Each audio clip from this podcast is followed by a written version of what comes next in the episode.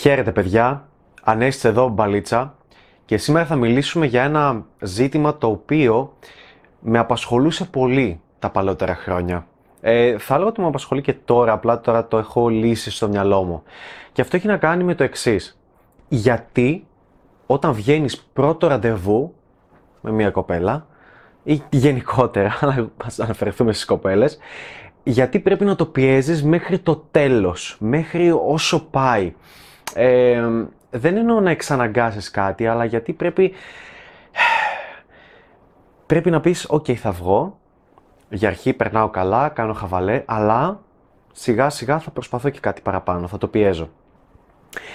Είναι αυτό που λέμε ότι ναι μεν είναι ξενέρωτο να ρωτάς μια κοπέλα, είναι πολύ ξενέρωτο να της πεις να σε φιλήσω, okay, μπορεί να πιάσει κάποιες φορές. Αλλά γενικότερα είναι ξενέρωτο. Είναι ξενέρωτο να της πεις ε, να πάμε σπίτι μου να κάνουμε σεξ, να πάμε στο αμάξι μου να κάνουμε σεξ, να πάμε μία βόλτα και να σε χουφτώνω στη διαδρομή. Να... Δηλαδή, εάν της εξηγείς τι πρόκειται να γίνει, βάζεις πολύ ευθύνη, ας το πούμε στα λόγια σου, πολύ πίεση και συνεπώς, αν η άλλη δεχτεί, σημαίνει ότι πρακτικά δέχτηκε να πάτε σπίτι σου και να κάνετε σεξ. Να της πεις ε, Μαρία, βασικά τώρα που είμαστε στο ραντεβού και περνάμε καλά, θέλεις μετά να πάμε σπίτι μου και να κάνουμε σεξ. Θα πει όχι. Ενώ άμα όλο αυτό το μέχρι να πάτε σπίτι είναι έτυχε και καταλήξαμε, ε, ξέρω πήγες να κάνεις ένα αργυλέ σπίτι σου, πήγες μια βόλτα και το σπίτι ήταν δίπλα και πετάχτηκες να πάρεις κάτι και, αλλά θα, της επιτρέπεις να μείνει μόνο για λίγο και τσουπ, οπ, ξύπνησε το πάθος και μείνατε περισσότερο και έτυχε και κάνατε σεξ. Ε, έχει πολύ μεγάλη διαφορά το ένα κομμάτι από το άλλο. Δεν θέλω όμως να πω το πώς να το λες, με ποιον τρόπο να το λες, αλλά περισσότερο θέλω να εστιάσω στο γεγονός ότι όταν βγαίνεις με μία κοπέλα πρώτο ραντεβού, να το πιέζεις πάντα όσο πάει. Γιατί, γιατί έτσι μαθαίνεις και θα έλεγα ότι είσαι και ειλικρινής. Είναι δηλαδή μια άποψη που έχω ότι όσο πιο γρήγορα παιχτεί σεξ, τόσο πιο ειλικρινής είσαι με αυτή την κοπέλα με την οποία βγαίνεις. Γιατί; Το σεξ το πρώτο ραντεβού δεν είναι κακό. Απλά πρέπει να το μάθεις. Πρέπει να μάθεις πώς καταλήγεις εκεί. Πρέπει να μάθεις γιατί αποτυγχάνουν συγκεκριμένες συμπεριφορές και γιατί ορισμένες συμπεριφορές ταιριάζουν στον εαυτό σου και πετυχαίνουν και καταλήγεις στο πρώτο ραντεβού ε, να μην παίρνεις, να παίρνεις στην αρχή φίλη, μετά να παίρνεις ξέρω εγώ μια πίπα, μετά να στον παίζει, μετά να τη γλύφεις, μετά ξέρω, ναι, να υπάρχουν χίλιες δυσκολίες και να τις ξεπερνάς, να πηγαίνεις σπίτι σου, να πηγαίνεις σπίτι της, να καταλήγετε στ' αμάξι, να καταλήγετε κάπου απομονωμένα μαζί, να κάνετε σεξ, να είστε μαζί μερικές ώρες και να δεις ότι okay, ε, δεν αισθάνεται καλά, αισθάνεται λίγο άβολα, ας αράξουμε να μιλήσουμε, να κάνουμε μια αγκαλιά, κάνετε αγκαλιά πολλή ώρα και μετά γίνεται το σεξ. Ε, ενώ στην αρχή σου λέει δεν θέλω, δεν σου ούτε και εγώ θέλω. Δηλαδή πρέπει να μάθεις να παίζεις με όλα αυτά. Γιατί, γιατί πες ότι κάνεις σεξ με τη Μαρία και βλέπεις ότι δεν σου πολύ αρέσει, ότι δεν είχατε και τόσο μεγάλη επικοινωνία όταν βγήκατε στο ραντεβού. Τη ρωτούσες για κάποια πράγματα και σου απαντούσε ότι να είναι, ή σου μιλούσε για προβληματισμούς της, για, για όνειρα που έχει και έβλεπες ότι δεν ταιριάζεται καθόλου. Ε, μιλάτε εδώ και μια ώρα στο ραντεβού και κατανοείς ότι εντάξει είναι λίγο χαζούλα. Δεν Χαζούλα για σένα τέλος πάντων. Δεν, δεν είναι αυτό που θέλεις. Τι γίνεται, ως άνδρας σίγουρα θα το κυνηγήσεις μέχρι να κάνεις σεξ. Γιατί έχουμε και αυτό που λέμε ότι ρε φίλε, επένδυσα στη Μαρία. Η Μαρία το μόνο που κάνει είναι απλά να πει Α, okay, θα βγω ραντεβού με τον Γιώργο. Ε, γιατί όχι, θα βγω και με τον Γιάννη, θα βγω και με τον Νίκο. Εσύ όμως επένδυσες για να κερδίσεις το ενδιαφέρον τη, για να στα μηνύματα της στείλεις, για να βγείτε, βγαίνετε το πρώτο ραντεβού και πηγαίνει καλά. Θα βγεις και δεύτερο, θα βγεις και τρίτο, θα βγεις πρακτικά σίγουρα μέχρι να γίνει το σεξ. Σίγουρα. Ειδικά στα αρχαία δεν έχεις μεγάλη ευθονία και επιλογές και τέτοια. Σίγουρα. Γιατί εντάξει, αν τα έχεις όλα αυτά, σίγουρα θα το πηγαίνεις μέχρι το τέλος. Οπότε είναι πολύ σημαντικό ότι όσο πιο γρήγορα γίνει το σεξ, τόσο πιο σίγουρος είσαι αν θέλεις να ξαναδείς αυτή την κοπέλα. Και παλαιότερα πίστευα ότι Ω, αυτοί που τα κάνουν αυτά είναι κακοί άνδρες και θέλουν μόνο το σεξ και είναι κακό να θέλουν μόνο το σεξ. Και μετά όμως κατάλαβα ότι δεν είναι αυτό. Αυτό το λένε κλειστόμυαλοι άνθρωποι, όπως και εγώ μου κλειστόμυαλος και τα πίστευα. Ή τα λένε οι κοπέλες οι οποίες ναι, έκαναν σεξ και μετά δεν τις ξαναπήραν τηλέφωνο και θύχτηκαν και αντί να κάτσουν και να σκεφτούν και να πούνε Μmm, ρε εσύ, Μάλλον δεν ταιριάζαμε και τόσο πολύ. Μάλλον δεν είμαι τόσο έξυπνη γι' αυτόν. Μάλλον δεν είχα το χιούμορ που ήθελε. Μάλλον, μάλλον ε, χίλια δυο. Σου λένε Α, είμαι όμορφη με καύλα, γιατί δεν με ξαναπέρνει. Εγώ καλά πέρασα. Ναι, αλλά αυτός μπορεί να μην πέρασε καλά. Άρα έφτασε σε ένα σημείο που κατάλαβα ότι ρε εσύ, αν μια κοπέλα βγει ραντεβού και δεν είναι και τόσο καλή στο ραντεβού, αλλά αυτή πέρασε τέλεια. Γιατί σε έκανες πόσα χίλια δύο πράγματα και έχεις εμπειρία σε αυτό. Αυτή θέλει να σε ξαναδεί. Ναι, αλλά θα πρέπει να θέλεις και εσύ. Δεν είναι default κατάσταση ότι ε, εφόσον θέλει αυτή πρέπει να θες και εσύ. Απλά σκέψου πόσα ενέργεια χρειάζεται μια κοπέλα, ένας άνθρωπος να σκεφτεί και να πει: Μmm, βγήκα ραντεβού, μήπως έκανα κάτι λάθος. Είμαι η κοπέλα, όλα μου έρχονται εύκολα. Αυτός με ζήτησε σε ραντεβού, αυτός βγήκε, μου έκανε, με κέρασε, με έκανε διάφορα κοπλιμέντα κτλ. Γιατί να μην θέλει να με ξαναδεί, αποκλείεται. Αποκλείεται. Αν κάναμε σεξ και δεν θέλει να με ξαναδεί, αντί να κοιτάξω τον εαυτό μου στον καθρέφτη και να πω Ρε Μαρία, μήπως του πες μαλακίες, μήπως έλεγες κάτι, μήπως δεν δημιουργούσες ενδιαφέρον στη συζήτηση, μήπως τον έκανες να μην νιώθει αυτός του, μήπως, μήπως, μήπως. Αντί να τα σκεφτείς όλα αυτά, παπ, πετάμε την ατάκα, η οποία μας υποστηρίζει και η κοινωνία, γιατί λέει ότι οι άντρες είναι γουρούνια και θέλουν μονάχα το σεξ κτλ. Αυτή η ατάκα υποστηρίζεται από όλους, κάνει εμένα να φαίνομαι άγια και καλούλα και θύμα θύμα πρακτικά, ότι ήταν άβουλη κίνηση ότι κάναμε σεξ, με παραπλάνησε, τα πετάω όλα αυτά και λέω Α, το γαϊδούρι, ε, όλοι οι άντρες μαλάκες είναι, όλοι οι άντρες γουρούνια είναι.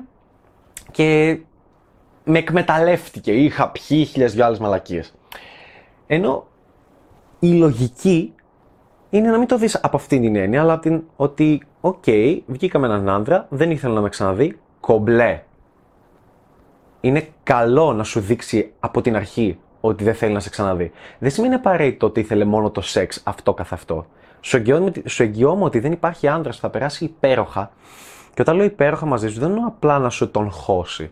Υπέροχα να έχει τρομερή αλληλεπίδραση, χιούμορ, χαβαλέ, τέτοια και να μην θέλει να σε ξαναδεί. Δεν υπάρχει περίπτωση άνδρας να μην το θέλει. Και okay, και αν μου πεις μπορεί να υπάρχουν κάποιες, είναι οι εξαιρέσεις. Δεν είναι ο κανόνας. Άρα, χρειάστηκε να περάσουν πολλά χρόνια για να καταλάβω ότι okay, είναι normal να βγαίνεις με μια κοπέλα, να κάνετε σεξ στο πρώτο ραντεβού και να μην τη ξαναστείλεις. Να κάνετε αυτό το ghosting που χάνεστε. Είναι normal. Γιατί πρόσεξε, από την πλευρά των γυναικών είναι απείρως normal και από την κοινωνία. Υπάρχουν όλοι. Είτε παίζεις μπαλίτσα είτε όχι. Όλοι οι άντρες γνωρίζουμε ιστορίες, είτε που μας έχουν τύχει, είτε παλαιότερα, είτε τυχαίνουν σε φίλους μας, που βγήκαν μια κοπέλα και δεν ξαναβγήκαν που βγήκε ραντεβού μια κοπέλα, ένα-δύο, κάνα σεξ και δεν ξαναβγήκανε. Και ξέρεις, μπορεί να είναι για λόγους τον είχε μικρό. Το έχω ακούσει από πάρα πολλές φίλες μου. Δεν έκανε καλό σεξ, τον είχε μικρό κτλ. Δεν είχαμε τόσο χημία και δεν ήθελα να το ξαναδώ. Και είναι απολύτως λογικό. Αυτή δεν είναι η καριόλα, η πουτάνα, η τσούλα, ε, ότι οι γυναίκες θέλουν μόνο το σεξ, οι γυναίκες είναι ευθυνέ κτλ. Ότι τον εκμεταλλεύτηκε σε ένα κομμάτι κρέας. Όχι, αυτά φυσικά δεν τα λέει η κοινωνία. Τα λέει μόνο για τους άντρες. Το οποίο είναι τελείως λάθος. Αυτό θέλω να καταλάβεις και να προσπαθήσω με αυτό το βίντεο λίγο να ανοίξω τον ορίζοντα, να σου ανοίξω το μυαλό, όπως άνοιξε και το δικό μου σε αυτό το θέμα. Οι άνθρωποι οι οποίοι κράζουν τα one night stand είναι οι άνθρωποι που δεν κάνουν one night stand. Οι άνθρωποι που κράζουν τα one night stand είναι άνθρωποι που δεν κοιτάζουν τον εαυτό τους στον καθρέφτη και ρίχνουν το πρόβλημα, επιρρύπτουν τις ευθύνες στο one night stand αυτό καθ' αυτό. Ε, όταν θα ζήσεις καταστάσεις όπου μπορεί να κάνεις one night stand μια κοπέλα και μετά να είναι κοπέλα σου για δύο χρόνια, δεν θα καταλάβεις ότι δεν έχει κάποια σημασία το one night stand. Αλλά αν, αν σαν κοπελίτσα οι εμπειρίες που είχες ήταν Ω, με πηδάνε και μετά φεύγουν. Άρα, ό, τι κακό που είναι το one night stand. Άρα θα πρέπει να το κρατήσω για να μην το δίνω τόσο εύκολα. Και χίλια δυο και θα το δώσω στο δεύτερο ραντεβού, στο τρίτο ραντεβού.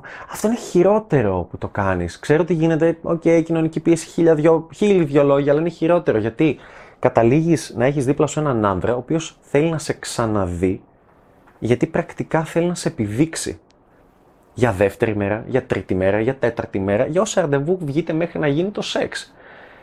Ενώ από την άλλη περίπτωση δεν τις κερδίζεις. Κάνεις σεξ, okay, και χάλια να είναι και οτιδήποτε να είναι, είναι σεξ, δεν πέρασες άσχημα, δεν ήταν άβουλο, δεν ήταν βιασμός, ξέρω εγώ, δεν ήταν κάτι τέτοιο. Συνεπώς πέρασες ωραία, δεν υπήρχε χημεία, δεν θέλει να σου ξαναστείλει. Δονία, κάμισε το. Δεν θέλει αυτή να σου ξαναστείλει. Επίσης, δεν έγινε κάτι κακό.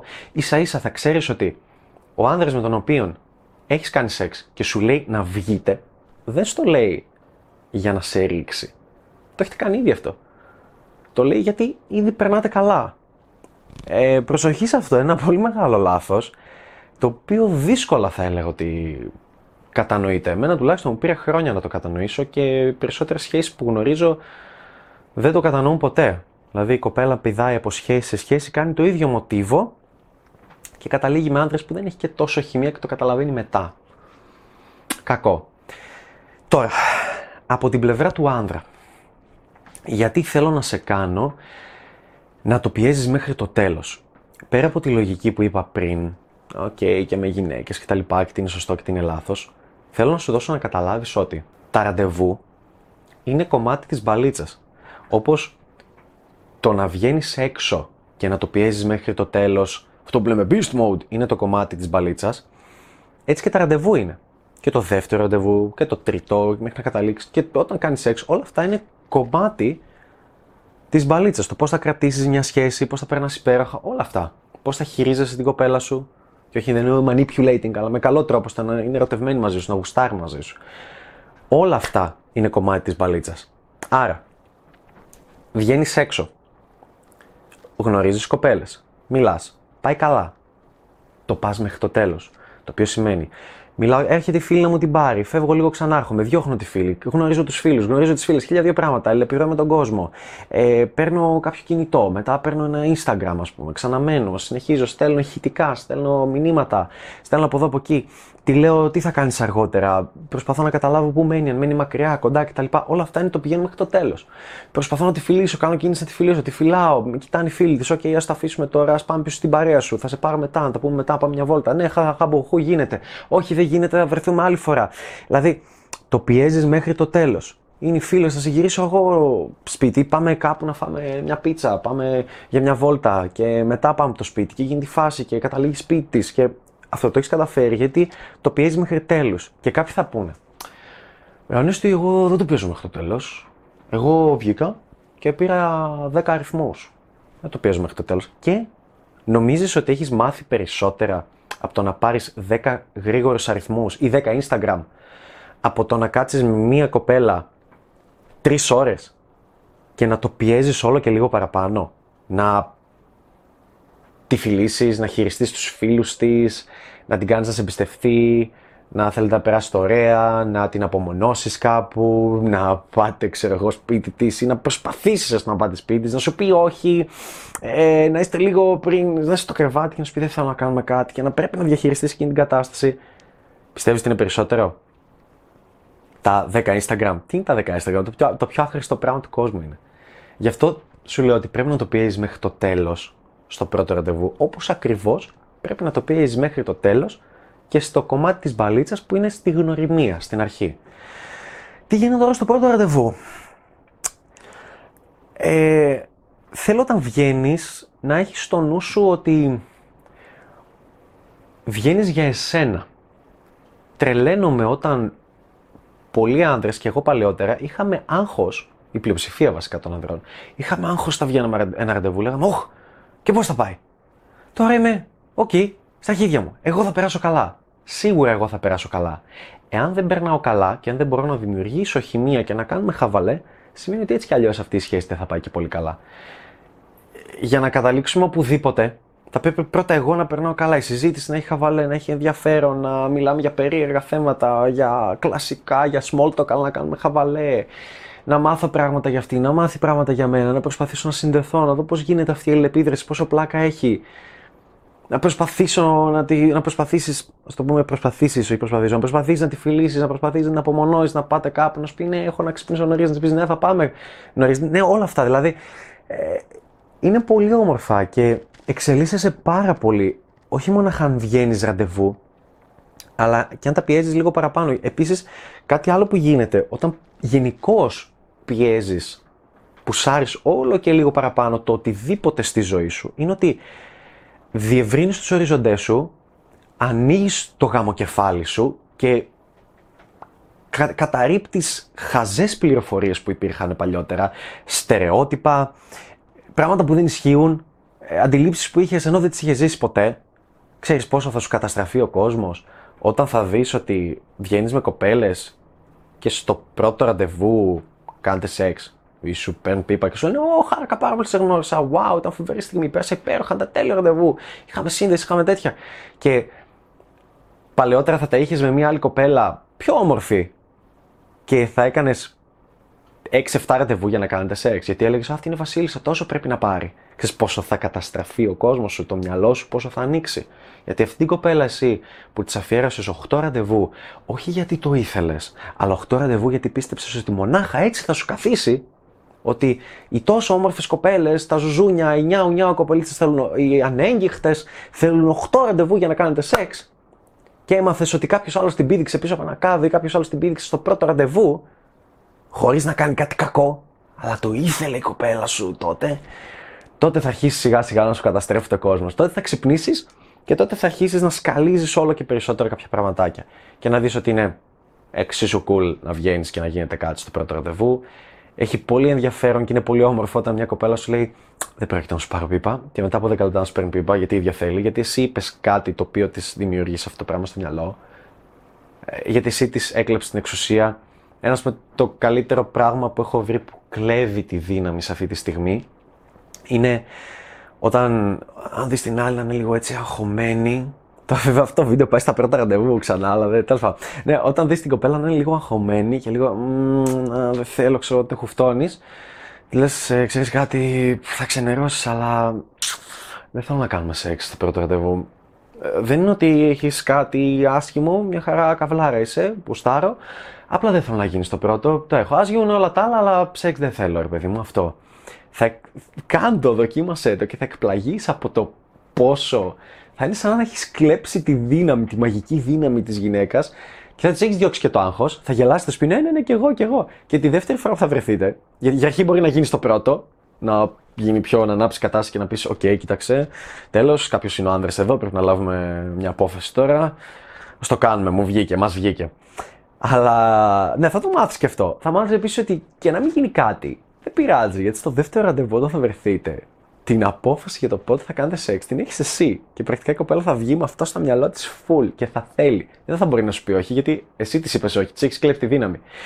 Όλα αυτά τα πραγματάκια τα οποία είναι πολύ cool, πολύ όμορφα, ακούγονται πολύ, Ω, λες να πιάσει. Τα μαθαίνεις με το να βγαίνεις έξω και να βγαίνεις ραντεβού. Και όχι απλά να βγαίνεις ραντεβού για μια τυπική μπύρα, αλλά να δοκιμάζει όλο και κάτι παραπάνω. Γιατί δοκιμάζοντας το κάτι παραπάνω, μαθαίνεις κερδίζεις γνώσεις. Προσπάθησε να δεις πώς θα χτίσεις ένα ωραίο ραντεβού. Αν είναι καλό να αλλάξεις μέρη. Πόσα μέρη; Για πόσο χρόνο; Τρία. Εγώ, ας πούμε, έχω βρει ότι είναι τρία. Για σένα μπορεί να είναι τέσσερα. Πέντε. Έξι μέρη. Ό,τι να είναι. Να φτιάξεις ένα ραντεβού περιπέτεια το οποίο να δείχνει flow, όχι τόσο tryhard. Και να σε εμπνέει. Γίνεσαι καλύτερος στο ραντεβού. Μετά θα γίνεις καλύτερος στο να μάθεις πότε είναι η στιγμή να τη φιλήσεις ή πότε μπορείς να δημιουργήσεις τη στιγμή να τη φιλήσεις για πολύ καιρό πίστευα ότι χρειάζεται κάποια πολύ μαγική στιγμή και να κοιτιέστε, να είστε κοντά. Και τελικά αυτό που ανακάλυψα ότι το, το πιο απλό είναι να κοιτάς τα μάτια, να έχεις το connection, να πάρεις μια αγκαλιά και την ώρα που ανοίγει η αγκαλιά να τη κοιτάξεις, δεν κάνεις και να τη φιλήσεις. Απλά πράγματα. Και πολλές φορές γίνονται και ακόμα πιο απλά. Αλλά δεν θα, μπορούσε, δεν θα μπορούσα ποτέ να το καταλάβω αυτό, να το, να το εμπεδώσω, να το κατανοήσω, να το εστερνιστώ, να πω ναι, Ισχύει. Ναι, ήμουν καθυστερημένος παλαιότερα που περίμενα το τέλος του ραντεβού, περίμενα να πιούμε το ποτό μας για να σηκωθούμε για τη φιλή σου, περίμενα. Για αρχή έπαιρνα ποτό, στο ξεπέρα. Α φύγουμε από αυτό. Ε, ναι, ότι πρέπει να, όπως δείχνουν οι ταινίες, να στο τέλος του ραντεβού να κουνάω τα κλειδιά κάτω από την πόρτα και να τη φιλήσω. Είναι χαζά αυτά και δεν είναι καν σεξουαλικά, δεν είναι όμορφα. Και ξέρει κάτι, αφού κάνεις σεξ μια κοπέλα, πάρε feedback από αυτήν στη δεύτερη, τρίτη φορά θα παιχτεί αυτό, θα στο συζητήσει, θα σου πει ε, και πώς με γνώρισες και πώς σου ήρθε κτλ. Πάρει feedback, να δεις αν της άρεσε και τι της άρεσε και εφάρμοσε το και στις επόμενες σου εμπειρίες. Δεν είναι κακό. Ε, αυτό δεν έχω να πω κάτι άλλο. Αυτός ήταν ο λόγος για τον οποίο πρέπει να πιέζεις το πρώτο ραντεβού, να το πηγαίνεις όσο πάει. Μην πέφτεις σε αυτή την mainstream ατάκα της κοινωνίας ότι «Ω, τα one night stand είναι κακό πράγμα, όσοι το κάνουν στο πρώτο ραντεβού είναι κακοί άντρες, είναι τσούλες, είναι τέτοιες». Ε, κάθε γυναίκα έχει μία ιστορία με έναν άνδρα, τουλάχιστον ας πάρουμε κάθε γυναίκα μέχρι τα 30 της, έχει σίγουρα μία ιστορία, θα σου πω πολύ περισσότερες, ε, και σε στεναχωρήσω, αλλά σίγουρα έχει μία ιστορία από έναν άνδρα με τον οποίο ναι, το έκανε στο πρώτο ραντεβού και πέρασε τόσο υπέροχα και δεν το μετανιώνει καθόλου. Απλά ξέρεις κάτι, δεν θα το πει ποτέ και δεν θα το πει ποτέ και θα το κρύψει από εσένα που είσαι το ζουζούνι τη και είστε χρόνια μαζί. Για αυτό ακριβώς το λόγο. Γιατί δεν μπορείς να το διαχειριστείς. Γιατί εσένα θα σου έχει πάρει πέντε ραντεβού. Και θα πεις, Ω, μήπως ήμουν μαλάκας. Αυτό. Πάντα να πιέζεις στο οτιδήποτε, έστω και λίγο παραπάνω. Εκεί έρχεται η εξέλιξη, εκεί είναι το ωραίο. Ε, Μπορείς να σκεφτείς για double make-out, για τρίο, για τέτοια, τα πάντα, τα πάντα. Δεν υπάρχει ώρα, δεν υπάρχει σταματημός. Όπως ακριβώς το ίδιο συμβαίνει στη ζωή σε όλα τα πράγματα. Στον αθλητισμό, στην διαχείριση μιας εταιρείας. Είναι αυτό που λέμε ότι ε, μπορείς να διαχειριστείς μια εταιρεία αξίας 100 εκατομμυρίων. Ε, όχι, γιατί αν μπορούσες θα το, είχες, θα, θα το έκανες ήδη. Ε, δηλαδή, ε, έχεις μια εταιρεία που βγάζει 100 χιλιάρικα το χρόνο. Θα μπορούσες να διαχειριστείς μια εταιρεία που να βγάζει ένα δις, 10 εκατομμύρια. Όχι, δεν θα μπορούσες. Δεν, δεν μπορεί να γίνει έτσι μαγικά. Πρέπει σιγά σιγά να πιέζεις όλο και λίγο παραπάνω και λίγο παραπάνω και να αποκτάς τις γνώσεις που χρειάζονται στο επόμενο επίπεδο για να τις κολλήσεις σαν ένα κομμάτι puzzle. Αυτά, αυτό είναι βασικά και η μπαλίτσα. Είναι μικρά κομμάτια puzzle τα οποία τα κολλάς το ένα πάνω στο άλλο και θα εκπλαγείς από το πόσο πολύ μαθαίνεις από τις αποτυχίες. Σου εύχομαι να σου τύχουν άπειρες, άπειρες, δηλαδή πολλές γυναίκες που θα είστε θα σου έχει πάρει πίπα αλλά δεν θα κάνετε σεξ. Θα είναι στο κρεβάτι σου αλλά δεν θα κάνετε σεξ. Θα, θα πας να τη φιλήσεις και θα σου γυρίσει μάγουλο. Να, να χαίρεσαι, δηλαδή πραγματικά πλέον σπάνια μου συμβαίνει. Θα έλεγα έως ποτέ ειδικά σε ραντεβού. Αλλά Μα, ε, ε, όταν βγαίνω μια κοπέλα λέω θέλω, θέλω να βγω, ε, να πάω να τη φιλήσω και να τραβηχτεί. Θέλω να βγω, να πάω να γίνει κάτι και να, να, να δηλώσει αντίσταση, να, να, να πει όχι. Γιατί; Γιατί κάθε όχι, κάθε αποτυχία εκείνη τη στιγμή μου δίνει τη δυνατότητα να στροφάρω γρήγορα και να σκεφτώ μια λύση. Μου δίνει τη δυνατότητα να βελτιωθώ. Και αυτό είναι πολύ όμορφο. Έχω ξαναπεί ότι θα ήταν πολύ ανούσια η μπαλίτσα, πολύ ανούσιο το σεξ. Γενικότερα η μπαλίτσα, αν για τους άντρε το σεξ ήταν εύκολο και ήταν της μορφής. Ε, εσύ ψήνεσαι, εσύ μου φαίνεσαι ωραία, ψήνεσαι, όχι, ναι, ναι, πάμε.